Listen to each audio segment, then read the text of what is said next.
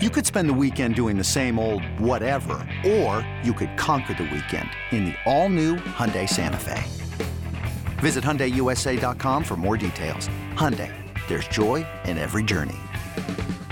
This episode is brought to you by Progressive Insurance. Whether you love true crime or comedy, celebrity interviews or news, you call the shots on what's in your podcast queue. And guess what? Now you can call them on your auto insurance too with the Name Your Price tool from Progressive. It works just the way it sounds. You tell Progressive how much you want to pay for car insurance, and they'll show you coverage options that fit your budget. Get your quote today at progressive.com to join the over 28 million drivers who trust Progressive. Progressive Casualty Insurance Company and Affiliates. Price and coverage match limited by state law.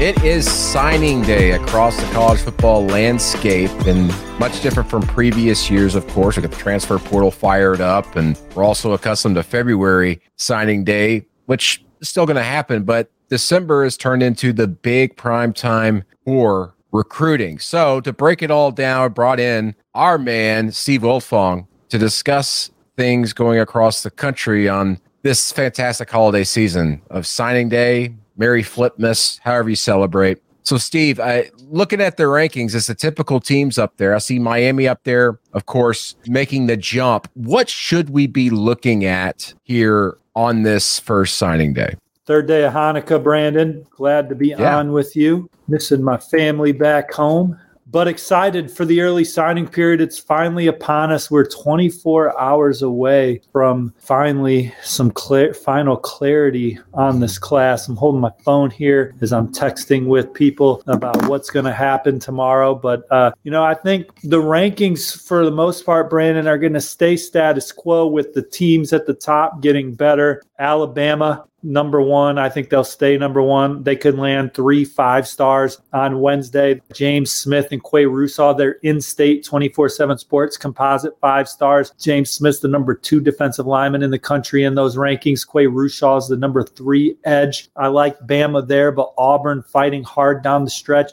And this is a time of year where I might tell people something on Tuesday and it's completely different by Tuesday night and then maybe even different again back to maybe it comes full circle by Wednesday. It gets these final conversations. Uh, I kid you not, every once in a while, the last conversation wins, as you know, Brandon. But uh, Georgia, they could get four commits this week. It's a three day early signing period. I think they're sitting pretty for four guys. 24 7 Sports Composite five star edge Damon Wilson. They're battling Ohio State for down the stretch, but I like where Georgia stands. Jordan Hall is one of the most coveted defensive linemen in the country. Uh, Georgia, Alabama, LSU, Florida, Florida State, some of the programs he looked hardest at, but I like where Georgia stands with him. He's going to announce on CBS Sports HQ on Thursday with us. So you have to be on the 24 7 Sports YouTube channel or HQ to catch that. And then a couple defensive backs, you know, Daniel Daniel Harris is one that I like them for, four star with a lot of upside, some great traits. And then Kyron Jones is one of the best two way players in North Carolina. Was committed to NC State, just decommitted. Also took an official visit to Nebraska, but really like where uh, Georgia stands there. So, so the interesting battle with the standings is who's going to be number three coming out of the three day early signing period. Right now, it's you got Miami three, uh, you got Texas four, and you got LSU five. And I think that they are all in good position to land some blue chippers, Brandon. I haven't played with the class calculator yet on how that would shake things up you know, Miami, they're in on a lot of guys. Mario Cristobal and company, this is their season. They want the real season to be their season eventually. And I think he, that they're uh, overhauling the roster. Uh, uh I, I like the pickups out of the portal on the recruiting trail last year and this year. But I, I, like the way Miami's trending from a personnel standpoint and talent standpoint. They're certainly infusing that program uh, with with better players than the ones that they uh, inherited when you're just talking about the overall. But uh, Damari Brown's a big recruiting battle going into into the early signing period. Alabama seemed to have a lot of momentum last week. Miami trying to pick up steam here. They just landed his brother out of the transfer portal out of UCF. Edwin Joseph is an in-state defensive back. They're trying to make a late run for that. If you had asked me four days ago, I would have said uh, Florida State or Penn State for him. Conrad Hussey's a four-star committed to Penn State that recently visited Florida State and Miami. So how about that? You got Penn State battling Florida State and Miami for a couple DBs here at the end. Miami's trying to flip some kids. Sharif Denson's one I can name. If there's a school that's going to have a big surprise tomorrow, since you people are like Steve, what's the big surprise going to be? I, hell, I have no idea, man. It wouldn't be a surprise if I knew. I'd be kind of hinting at it, right? So uh, uh, they would be like the school I would bet on to be like, man, who's gonna pull a rabbit out of their hat tomorrow? And uh, voila, Miami. Uh, they would be the school that I would probably point to, and then I would put I would pick Colorado second. Those would be the two schools that I think are capable of doing something that's not necessarily on the radar right now. Uh, but Texas, Texas could flip DeAndre Moore from Louisville, which would be a big one. You know, as of Monday night, he had talked to Jeff Brohm and the new Louisville staff. I think he's going to talk to him again this morning. Uh, he's a he's a West Coast kid, uh, but there is a lot of buzz around Texas and has been. But hell, there was a lot of buzz around Texas when he committed to Louisville the first time. So you know, I'm not counting that one in for Texas just yet because of that. LSU, I like them for Desmond Ricks. He's a five star cornerback from IMG Academy. Alabama and Florida are the other finalists, but my crystal ball is on LSU, and I'm riding with that. Isaac Smith's a four star DB from the state of Mississippi that my crystal ball is on LSU for. I don't feel as good about that one as I do the Ricks pick, Brandon. I think that he really is excited about the new hire at Mississippi State has a good relationship with him. So I think that uh, LSU's got a chance to add them. Everybody's fighting for Tausili Akana, who's uh, our number 34 player in the country off the top of my head. Oklahoma is the crystal ball pick, but LSU, Texas, Utah, Colorado got the last visit, Louisville, some of the other contenders for him. Um, and then the school that's trying to get the spatula out, I know uh, this is your show and I've done all the talking. Look, I, I, I talked to someone around the Auburn program that that said that it's uh yeah I was like man Auburn's in the mix for a lot of flips here and uh, he said that's what happens when you have a head coach that wants to recruit. So, uh, but what I will say though is that Zach Etheridge and Cadillac Williams were on the previous staff. They I have never seen an interim staff really bridge the gap between one staff to another one that's almost completely brand new better than those two did. And certainly they have a lot of pride in their alma mater. But man, they really held it down for Auburn, Brandon. They kept in touch with a lot of top targets. Those guys came to Auburn games, and it was because of Coach Etheridge and Coach Cadillac Williams carrying the torch for their program. And I don't know how many of these guys that they're going to land, but the fact that Auburn's even in the conversation for James Smith, Qua Russaw, they're trying to flip Keldric Faulk from Florida State. They're trying to flip Kayin Lee from Ohio State. I could see the latter two of those happening. Uh, Tony Mitchell from Alabama, I think that one's trending their way. So they're oh, looking yeah. for three spatula flips on Wednesday. And uh, I think I think it could happen. You know, now that's not a prediction that it's going to happen, but it could happen. Uh, there is a good possibility that they flip three top two, four, seven kids uh, on Wednesday, which would be a hell of a finish for for Auburn. There's one quarter. There's a couple quarterbacks out there contemplating flipping too. Brandon, the, the big news was Dante Moore flipping his verbal from Oregon to UCLA, but uh, Austin Novosad, he's a top two, four, seven quarterback currently committed to Baylor, has a great relationship with new Oregon offensive coordinator Will Stein that goes back years. Because Will Stein came from UTSA, top 10 offense in the country at UTSA under Will Stein. I think I think other schools swinging at Novosad late, TCU, Texas A&M, uh, no dice. But I do think that there's yeah. interest in Oregon for, for him. So we'll see. And then LaNorris Sellers, he is a terrific quarterback out of the state of South Carolina that I crystal balled to the Gamecocks this morning. Talked to him this week. Sounded like he was leaning a little bit towards South Carolina when I talked to him. He's currently he's committed to Dino Babers and, and, Syracuse, and that would certainly, you know, that's certainly an exciting offense. And, and, and Babers has a track record, but here's a kid that had an outstanding senior season in South Carolina, Shrine Bowl MVP,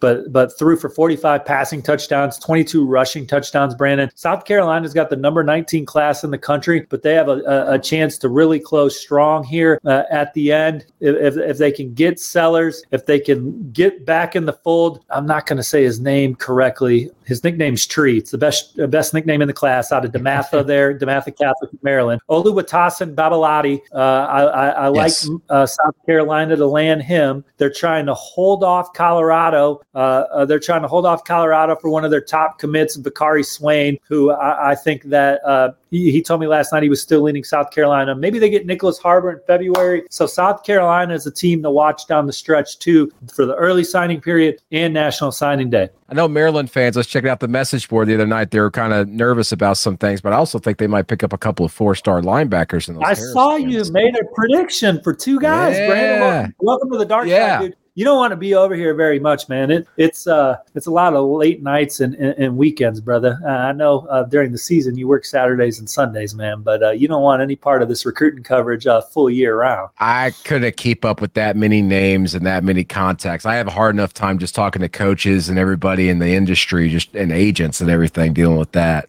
Okay, so as everybody knows, we only have a certain amount of five stars out there, and there's only so many that are uncommitted going into this this process. And one of those guys is a familiar name, Matayo Uiagalelei. What's the process like for him right now? The yeah. brother, obviously, of DJ Uiagalelei, the Clemson quarterback, who's now the transfer portal looking for a new spot to, to land. So, where is this number 17 player overall in the rankings as an edge rusher, by the way? What, what's his deal right now? I wish we could right now three way call Greg Bigginson, our colleague from out west, who's close yeah. to that recruitment. But I'll say from my end, what I've been able to gather is that I think that dialogue continues with Ohio State, Oregon, and USC. Now, Greg Biggins talking to him sounds like the local program USC is really picking up some steam here at the end of the cycle, which would be massive for the Trojans, obviously. But I, something tells me that I should still not sleep on Oregon here for, for Matayo. I know that he visited there in the fall, loves it, loves the new staff. They've really made an impression on him, too. But again, man, bringing it full circle, I mean, Ohio State's been considered the leader for so long because they really trust Larry Johnson in the player development piece. And I think when they look at his older brother and his situation at Clemson, although I think DJ loved Clemson and loved that coaching staff and, and everything, I don't think that like went the way they drew it up, you know? Yeah. So obviously he's looking for a fresh start somewhere. Now, I would say, and I had this conversation with a coach earlier, not to get off the rails with you, Brandon, but I just feel like Clemson, DJ, the hand he was dealt at Clemson, pretty much the same old offensive line that they've had there, but no elite running back, a young Will Shipley who's a good player, and the wide receiver room was nothing close to that, what Deshaun Watson what, and Trevor that's what